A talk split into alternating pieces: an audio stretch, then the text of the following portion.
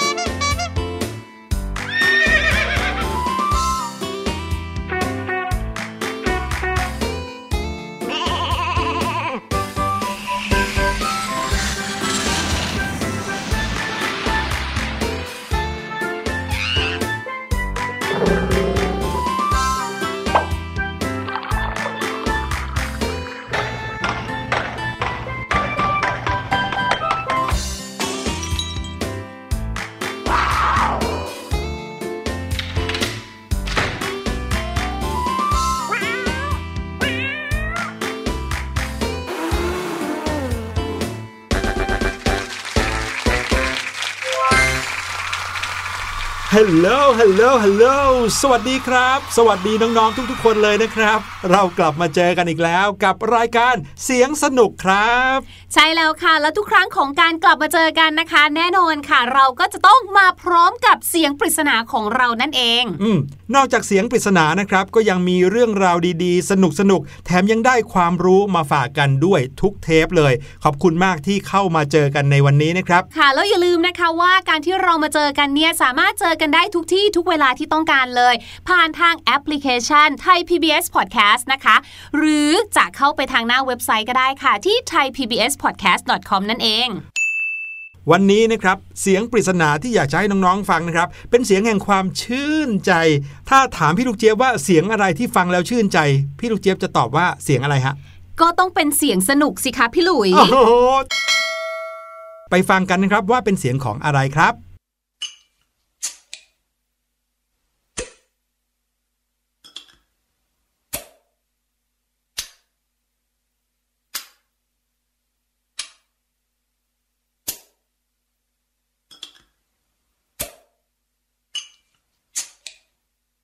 จี๊ยบฟังดูแล้วรู้เลยแหละค่ะ แต่ว่าน้องๆ เนี่ยไม่แน่ใจ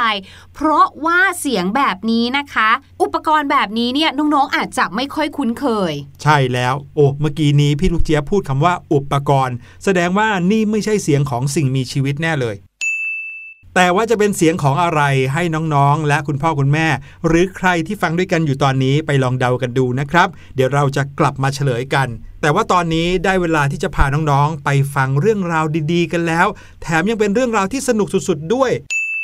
ช่วงนี้เป็นช่วงต้นเดือนมกราคมนะครับ และวันสำคัญวันหนึ่งของเด็กๆอย่างเราก็คือ วันเด็กแห่งชาติ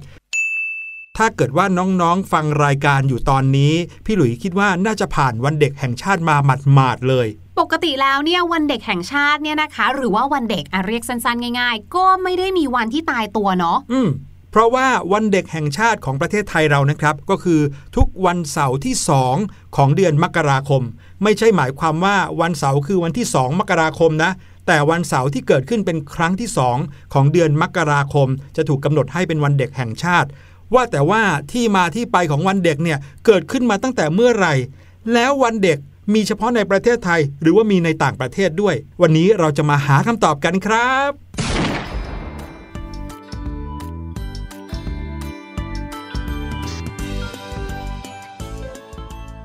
ตอนนี้นะคะเราพาน้องๆ ย้อนเวลามาค่ะ ที่ปีพุทธศักราช 2498 ค่ะ สวัสดีครับน้องและสาเหตุที่เราทั้งสองคนนะคะ ชวนน้องๆ หรือว่าพาน้องๆ มาที่ปีนี้เนี่ย ก็เพราะว่าในปีพศนี้เนี่ยแหละค่ะ มีการจัดงานวันเด็กแห่งชาติเป็นครั้งแรกเลยๆใช่แล้วครับ แต่แต่แต่น้องๆ ครับ วันเด็กแห่งชาติในปีนี้เนี่ย ไม่ใช่วันเสาร์ที่ 2 ของเดือนมกราคมนะครับ นั่นนะสิ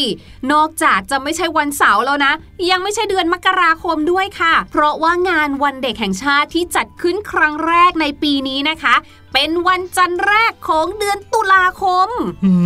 มไปสักเกือบปลายปีเลยนะครับ นั่นนะสิ เรียกว่าฉลองในเดือนเดียวกับฮาโลวีนเลยล่ะค่ะ ใช่ครับ ว่าแต่ว่าการจัดงานวันเด็กแห่งชาติครั้งแรกของประเทศไทยเนี่ยเกิดขึ้นได้ยังไง งานวันเด็กแห่งชาตินะคะ เกิดขึ้นได้เนี่ยก็เพราะว่าคุณ VM กาลกานีค่ะ ผู้ซึ่งเป็นผู้แทนองค์การสหพันธ์ เพื่อสวัสดิภาพเด็กระหว่างประเทศแห่งสหประชาชาติเนี่ยนะคะ เขาบอกว่าอยากให้จัดงานนี้ขึ้นมาค่ะอืมเพื่อให้ประชาชนพูดง่ายๆก็คือบรรดาผู้ใหญ่เนี่ยเห็นความสำคัญและความต้องการของเด็กค่ะ แล้วก็เพื่อกระตุ้นให้เด็กๆเนี่ยค่ะ ได้เข้าใจตระหนักถึงบทบาทสำคัญของตัวเองในประเทศค่ะแล้วก็จะมีการปลูกฝังให้เด็กๆเนี่ยนะคะ มีส่วนร่วมในสังคม เตรียมพร้อมให้กับเด็กๆเนี่ยเป็นกำลังสำคัญของชาติค่ะ ใช่แล้วล่ะครับ น้องๆรู้หรือเปล่าว่าเห็นเราตัวเล็กๆ แบบนี้แต่จริง ๆ แล้วเราคือกำลังสำคัญของประเทศเลยนะ เพราะว่าอีกไม่กี่ปีเราก็จะโตเป็นผู้ใหญ่แล้ว ถ้าเราสามารถได้ทดลองได้ทำในสิ่งที่เราชอบ หรือว่ารู้ว่าตัวเราถนัดอะไร ตั้งใจทำสิ่งนั้นให้เต็มที่ เราก็จะกลายไปเป็นคนที่มีความเชี่ยวชาญในด้านนั้นๆ เป็นกำลังสำคัญของประเทศไทยในอนาคตเลยนะ ในปี 2498 นี้แหละครับ ที่คุณ VM เขาเสนอว่าประเทศไทยควรจะจัดวันเด็กแห่งชาติขึ้นมา นายกรัฐมนตรีของประเทศไทยในปี 2498 นี้ ก็คือจอมพลปพิบูลสงคราม ท่านก็เลยตอบรับขึ้นมาทันทีเลยว่า ควรที่จะต้องจัดงานวันเด็กแห่งชาติจริง ๆ เพราะอยากให้เด็กไทยนั้น รู้ว่าผู้ใหญ่เห็นความสำคัญของเขาขนาดไหนตั้งแต่ปีนี้เป็นต้นมาล่ะครับ รัฐบาลก็เลยมีการจัดงานวันเด็กแห่งชาติขึ้นมาทุกๆปี ใช่แล้วค่ะ แล้วก็อย่างที่เราคุยกันเนาะว่า ในช่วงนี้เนี่ยนะคะยังจัดในวันจันทร์แรกของเดือนตุลาคม จัดไปค่ะ จนถึงปีพุทธศักราช 2506 เลย พอมาในปีพุทธศักราช 2507 ค่ะ ปรากฏว่าไม่สามารถจัดงานวันเด็กได้ทันอืมก็เลยข้ามไปไปเริ่มจัดอีกครั้งในปี 2508 ค่ะ โดยในปีพุทธศักราช 2508 เนี่ยแหละค่ะ มีการเปลี่ยนวัน จากวันจันทร์ไปเป็นวันเสาร์ที่ 2 ของเดือนมกราคมค่ะ เพราะว่าทางรัฐบาลเนี่ยเห็นว่าเป็นช่วงหมดฤดูฝน แล้วก็เป็นวันหยุดราชการพอดีเลย ก็เลยใช้วันเสาร์ที่ 2 ของเดือนมกราคม ตั้งแต่นั้นเป็นต้นมาเลย ใช่แล้วจะว่าไปเนี่ยผู้ใหญ่ในสมัยนั้นเขาก็ฉลาดมากๆเลยนะครับ เพราะว่าในเดือนตุลาคมเนี่ยยังเป็นช่วงปลายฝนอยู่อืมเด็กๆ อยากจะออกมาในงานวันเด็กก็ออกมาได้ยาก เพราะว่าบางทีฝนอาจจะยังตกอยู่ใช่เดิบานงวัทางไม่สะดวกตกหนักด้วยซ้ำไปนะครับ พอกลายมาเป็นเดือนมกราคม โอ้โห ฤดูหนาวอากาศก็ดีนะครับ ก็เลยทำให้เด็กๆ ได้เฮฮาสนุกสนานกัน แต่ถึงแม้ว่างานวันเด็กแห่งชาติจะเพิ่งมาเปลี่ยนเป็น วันเสาร์ที่ 2 ของเดือนมกราคม ในปีพุทธศักราช 2508 นี้นะครับ แต่ว่าคำขวัญวันเด็กก็เกิดขึ้นตั้งแต่ปีพุทธศักราช 2499 แล้วนะโอ้ตั้งแต่ตอนที่ยังอยู่ในวันจันทร์แรกของเดือนตุลาคมอยู่ ตอนนั้นเนี่ยนะครับ นายกรัฐมนตรีก็คือจอมพลปพิบูลสงครามเนี่ยได้ให้คำขวัญวันเด็กเป็นครั้งแรกในประเทศไทยเอาไว้ว่า จงบำเพ็ญตนให้เป็นประโยชน์ต่อผู้อื่น และส่วนรวมอืมก็คือทำตัวให้เป็นประโยชน์ครับใช่ไหมคะ ต่อผู้อื่นนั่นเด็กองๆสมัยนั้นก็เกาหัวกันแกรกๆเลยบำเพ็ญเพราะต้องงไปงวัว่าดหรือเปล่าบำเพ็ญตนคืออะไรนั่นน่ะสิต้องไปทำที่วัดหรือเปล่าน่าไม่ใช่นะครับคำว่าบำเพ็ญตนก็คือการทำตัวเองนั่นแหละอืมให้เป็นไปในแบบที่เป็นประโยชน์ต่อผู้อื่น และส่วนรวมนะครับ จากนั้นมาประเทศไทยก็มีคำขวัญวันเด็กทุกๆ ปีเลยอืมและผู้ที่ให้คำขวัญวันเด็กในแต่ละปีนั้นก็คือ นายกรัฐมนตรีในสมัยนั้นๆ ครับ และในปีนี้ล่ะคะในปีนี้ของเราก็มีเหมือนกันเนาะจากพลเอกประยุทธ์จันโอชานะคะ ท่านก็ได้ให้คำขวัญวันเด็กไว้ค่ะว่า เด็กไทยวิถีใหม่ รวมไทยสร้างชาติ ด้วยพักดีมีคุณธรรม ถูกต้องครับ ฉลองวันเด็กพร้อมกับโควิด -19 ใช่ฉลองกันมาแบบ new normal เลย ใช่ค่ะ เรียกได้ว่าเรียนเนาะก็ปรับเป็น new normal นะคะ เรียนออนไลน์เนาะเรื่องของการฉลองวันปีใหม่ที่เราไม่ได้ไปเขาน์ดาวน์ในสถานที่ต่างครับๆแต่ใช้เป็นการไลฟ์ดูไลฟ์การจุดพลุอืมพร้อมกันหน้าทีวี หรือแม้กระทั่งการสวดมนต์ข้ามปีแบบไลฟ์หน้าทีวีใช่ดีมากครับเลยอะพอวันเด็กปีนี้ก็เลยมีการจัดแบบ new normal จริงอืมๆหลายๆ บ้านก็ บอกกันน้องๆว่าปีนี้ไม่ไปร่วมงานวันเด็กแล้วกัน เพราะว่าเขาก็ไม่อยากให้จัดกันด้วยนะครับ ก็พยายาม ทำบรรยากาศในบ้านให้เป็นบรรยากาศให้น้องๆ ได้เรียนรู้แล้วก็มีความสุขในวันเด็กไปด้วยกัน ใช่ พี่ลูกเจี๊ยบเชื่อว่าหลายบ้านจะต้องมีการสั่งของออนไลน์แน่นอน เดี๋ยวอันนั้นไม่น่าจะใช่เด็กนะเอาเหรอน่าจะเป็นคุณพ่อคุณแม่ใช่ไหมล่ะครับเอาล่ะไหนๆเราพูดถึงวันเด็กในประเทศไทยแล้ว เรามาพูดถึงวันเด็กในประเทศต่างๆ กันบ้างดีกว่าครับอืมพี่หลุยเชื่อว่าคงไม่ได้มีเฉพาะในประเทศไทยเท่านั้นที่มีวันเด็กครับ วันนี้เลยจะพาน้องๆ แพ็คกระเป๋าไปพร้อมกันกับเราสองคน ไปรู้จักกับวันเด็กรอบโลกกันอืมนี่ว่าประเทศไหนเขามีวันเด็กในวันที่เท่าไหร่กันบ้างครับ พูดถึงเรื่องของวันเด็กวันที่เท่าไหร่ในแต่ละประเทศใช่ไหมคะ จริง ๆเขามีวันเด็กนานาชาติด้วยนะอืมเออในช่วงปี 1954 ค่ะ เป็นปีคริสตศักราชเนี่ยนะคะเขามีการประกาศตั้งวันเด็กนานาชาติอย่างเป็นทางการด้วยนะคะ โดยในการประชุมสมัชชาสหประชาชาติค่ะเขาตั้งให้วันที่ 20 พฤศจิกายนของทุกปีเนี่ยเป็นวันเด็กนานาชาติอืมเพื่อที่จะแบบเหมือนส่งเสริมให้ให้เราเข้าใจในตัวเด็กมากขึ้น แล้วก็เฉลิมฉลองให้กับเด็กๆทั่วโลก รวมไปถึงค่ะ ได้มีการกระตุ้นให้ทุกประเทศเนี่ยมีวันเด็กแห่งชาติของตัวเองด้วย ซึ่งก็เลยจะเป็นที่มาเหมือนกันเนาะที่พี่หลุยและพี่ลูกเจี๊ยบจะพาทุกคนเนี่ยไปรู้จักวันเด็กของแต่ละที่ครับเรามาเริ่มกันที่ประเทศสหรัฐอเมริกาดีกว่าครับ เชื่อไหมครับว่าประเทศใหญ่โตประเทศที่เป็นมหาอำนาจอย่างสหรัฐอเมริกา เพิ่งจะมีวันเด็กแห่งชาติ เมื่อปีคริสตศักราช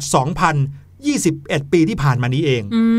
มโดยตอนนั้นนะครับ ประธานาธิบดีบิลคลินตันนะครับ ก็ประกาศให้มีวันเด็กในเดือนตุลาคม แต่หลังจากนั้นประธานาธิบดีจอร์จ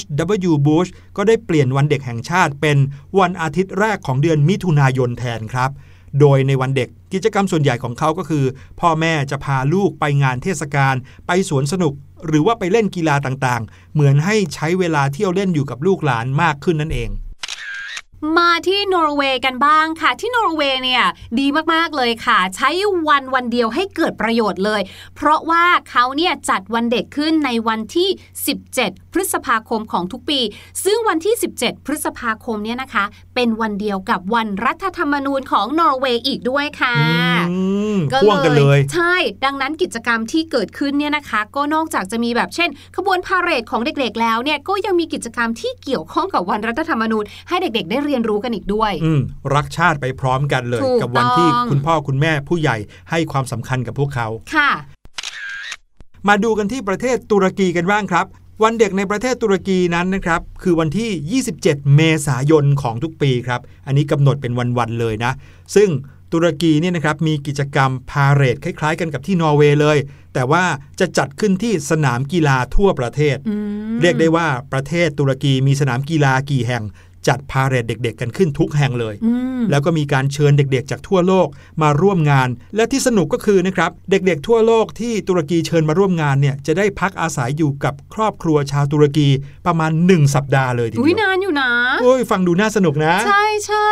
อุ้ยอันเนี้ยจะคล้ายๆ กับประเทศจีนค่ะ ในแง่ที่ว่ามีการแบบล็อกวันเอาไว้เลยครับว่าวันไหนเป็นวันเด็กค่ะ อย่างที่จีนเนี่ยเขาก็จะจัดวันเด็กกันนะคะ ในวันที่ 1 มิถุนายนค่ะพี่ลูกเจี๊ยบชอบกิจกรรมของเขามากๆเลย ซึ่งกิจกรรมวันเด็กเนี่ยจะจัดขึ้นที่โรงเรียนต่างๆ ก็ว่ากันไปนะคะ ทางโรงเรียนเนี่ยก็จะพาเด็กไปเข้าค่ายบ้าง หรือบางทีพาไปดูหนังฟรีค่ะอืมเพื่อให้เด็กๆเนี่ยเขาเหมือนได้พักผ่อนจากการเรียนด้วยการออกไปทำกิจกรรมที่สนุกสนานแทนอืมโดยที่ทางโรงเรียนเขาก็เหมือนจัดการช่วยดูแลให้ คุณอืมพ่อคุณแม่ก็แบบโอเคได้พักผ่อนไป ครับผมดีนะพี่หลุยเคยได้ยินมาว่าที่ประเทศจีนเนี่ยนักเรียนเขาเรียนกันหนักพอสมควรนะใช่มีการแข่งขันกันสูงด้วย เพราะว่าประชากรของเขาเยอะมากเลยนะครับจริงสงสัยคงจะทำให้เด็กๆเนี่ยหายเครียดจากการเรียนอืมก็เลยพาไปเที่ยวเล่นกันนะครับค่ะมาถึงประเทศญี่ปุ่นครับเป็นอีกประเทศหนึ่งนะครับที่ให้ความสำคัญกับเด็กๆ จริง ๆ นะครับ วันเด็กในประเทศญี่ปุ่นเนี่ยแบ่งเป็น 2 วันสำหรับเด็กทั้ง 2 เพศคือเพศชายวันหนึ่งเพศหญิงวันหนึ่งโอ้โหแปลว่ากิจกรรมที่เขาเตรียมเอาไว้สำหรับเด็กๆของเขาเนี่ยก็แตกต่างต้องกันแตกต่างกันด้วยนะอืม โดยวันเด็กผู้ชายนะครับ เรียกว่าこどもの日นะครับจะอยู่ในวันที่ 5 พฤษภาคมของทุกปีครับ โดยจะมีตุ๊กตานักรบนะครับ แล้วก็ติดธงปลาคาร์ฟไว้ที่หน้าบ้านอืมนอกจากนั้นก็ยังมีวันเด็กผู้หญิงด้วยนะครับ เรียกว่าひな祭りครับเป็นวันที่ 3 มีนาคมของทุกปี จะว่าไปก็คือ จัดก่อนวันเด็กผู้ชายนะค่ะซึ่งกิจกรรมหลักๆเนี่ยก็จะเป็นการประดับตุ๊กตาหินะบนโต๊ะบูชาที่บ้านนะครับ ตุ๊กตาหินะก็น้องๆ อาจจะเคยเห็นเป็นตุ๊กตาที่มีคู่แต่งงานชายหญิงนั่งอยู่คู่กัน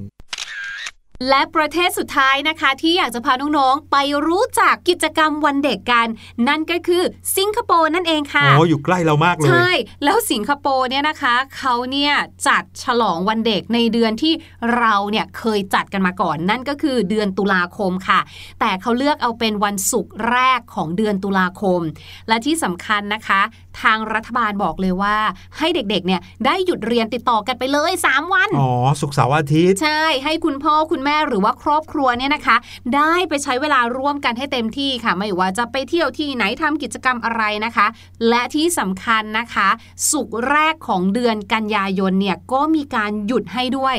เนื่องจากว่าเป็นวันครู อ๋อ คือสุกร์แรกของกันยายนก็หยุดวันครู ใช่ สุกร์แรกของเดือนตุลาคมก็หยุดวันเด็ก ใช่แล้วค่ะ เพราะว่าที่สิงคโปร์เนี่ยนะคะเขาก็ถูกจัดอันดับว่าเป็นประเทศต้นๆในเรื่องของคุณภาพการศึกษา นั่นก็หมายถึงว่าบรรดาบุคลากรเนี่ยเขาก็ทำงานกันอย่างหนักเหมือนกันนะคะครับดังนั้นค่ะทางรัฐบาลเนี่ยเขาก็เลยอยากให้มีการหยุดยาวกันสักหน่อยค่ะ เพื่อที่จะลดเรื่องความเครียดของบรรดาบุคลากรคุณครูอะไรอย่างเงี้ย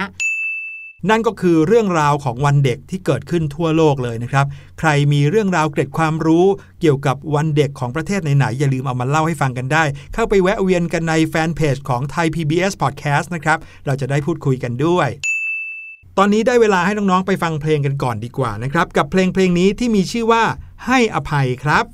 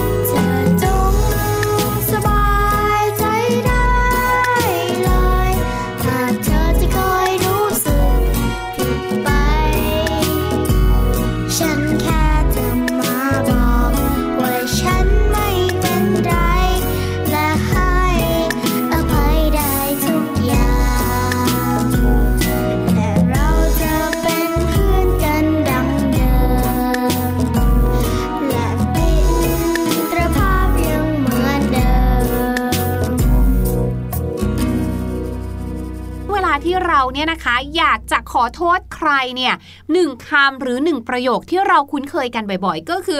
I am sorry ใช่ไหม I'm sorry นะคะ หรือว่า sorry นั่นเอง แต่จริงๆแล้วนะคะในภาษาอังกฤษค่ะ เรายังมีประโยคอีกเยอะแยะมากมายเลยนะคะ ที่เราสามารถใช้ในการเอ่ยปากขอโทษใครสักคนหนึ่ง เพื่อแสดงความเสียใจหรือว่าเพื่อแสดงความจริงใจได้ด้วย นอกเหนือจากคำว่า I'm sorry นะคะ อันแรกง่ายๆก่อนเลยนะคะ เป็นแค่การเติมคำขยายเข้าไป จากประโยคที่บอกว่า I'm sorry ก็คือเติมคำว่า terribly terribly เป็น I'm terribly sorry I'm terribly sorry ซึ่งมาจากคำว่า terrible หรือว่า terrible นั่นแหละค่ะ ที่แปลว่าแย่ I'm terribly sorry นะคะ เป็นคำขยายค่ะ แปลว่า ฉันเนี่ยขอโทษมาก ๆ ขอโทษอย่างสุดซึ้งเลยแบบนี้ค่ะ ซึ่งประโยคนี้นะคะ I'm terribly sorry เนี่ย ค่อนข้างจะเหมาะกับการใช้ขอโทษในเรื่องอะไรที่ร้ายแรงเคยไหมพี่ลูกเจี๊ยบเคยใช้ไหม เคย ขอโทษรุนแรงมากๆเลย เคย คือสมมุติว่าบางทีอย่างเงี้ยค่ะ เราเนี่ยอาจจะเรียกชื่อเพื่อนที่เราคิดว่าการเรียกแบบนี้มันน่ารักแต่เพื่อนไม่ชอบไม่ชอบให้เรียกแบบนี้ สมมุตินะเราอาจจะเรียกเพื่อนว่าหมีน้อยแต่เพื่อนไม่ชอบ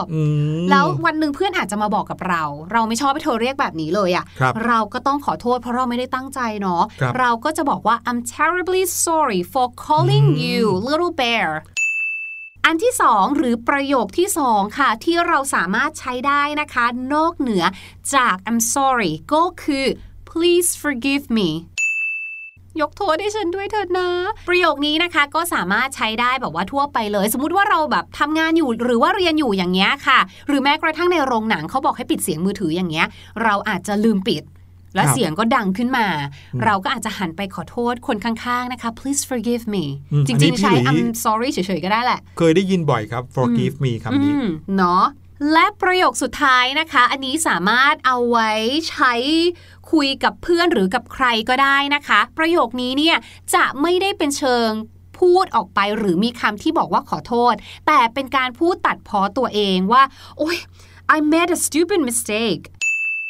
I made a stupid mistake ก็คือ โอ้ยสิ่งที่ฉันทำเนี่ยมันช่างแย่จัง แย่จังแบบนี้นะคะ ก็คือเป็นการขอโทษในเชิงตัดพ้อในสิ่งที่เราทำลงไปว่า โอ้สิ่งที่เราทำลงไปเนี่ยทำแบบไม่ได้คิดเลยอะ ก็คือมีการขอโทษอยู่ในตัวนั่นแหละ I made a stupid mistake แสดงให้เห็นถึงความสำนึกผิดด้วยนะ ใช่ เราอาจจะย้ำลงไปอีกทีด้วยการแบบว่า sorry อีกทีก็ได้นะคะ I'm sorry I made a stupid mistake อย่างนี้ก็ได้เหมือนกันข ขอบคุณพี่ลูกเจี๊ยบมากๆเลยครับ พี่หลุยได้คำเพราะๆตั้ง 3 ประโยคเนี่ยในการที่จะเอาไปใช้ในการขอโทษเพื่อนๆ ในโอกาสต่อไปนะครับ น้องๆล่ะครับ จดกันทันหรือเปล่า ถ้าจดไม่ทันฟังย้อนหลังได้นะจดเอาไว้ให้เป็นคลังคำศัพท์ส่วนตัวของเรานะครับ ตอนนี้ได้เวลาที่เราจะมาเฉลยเสียงปริศนากันแล้วละครับ ไปฟังกันอีกสักรอบหนึ่งฟังซ้ำๆเลยแล้วกลับมาเฉลยกันครับ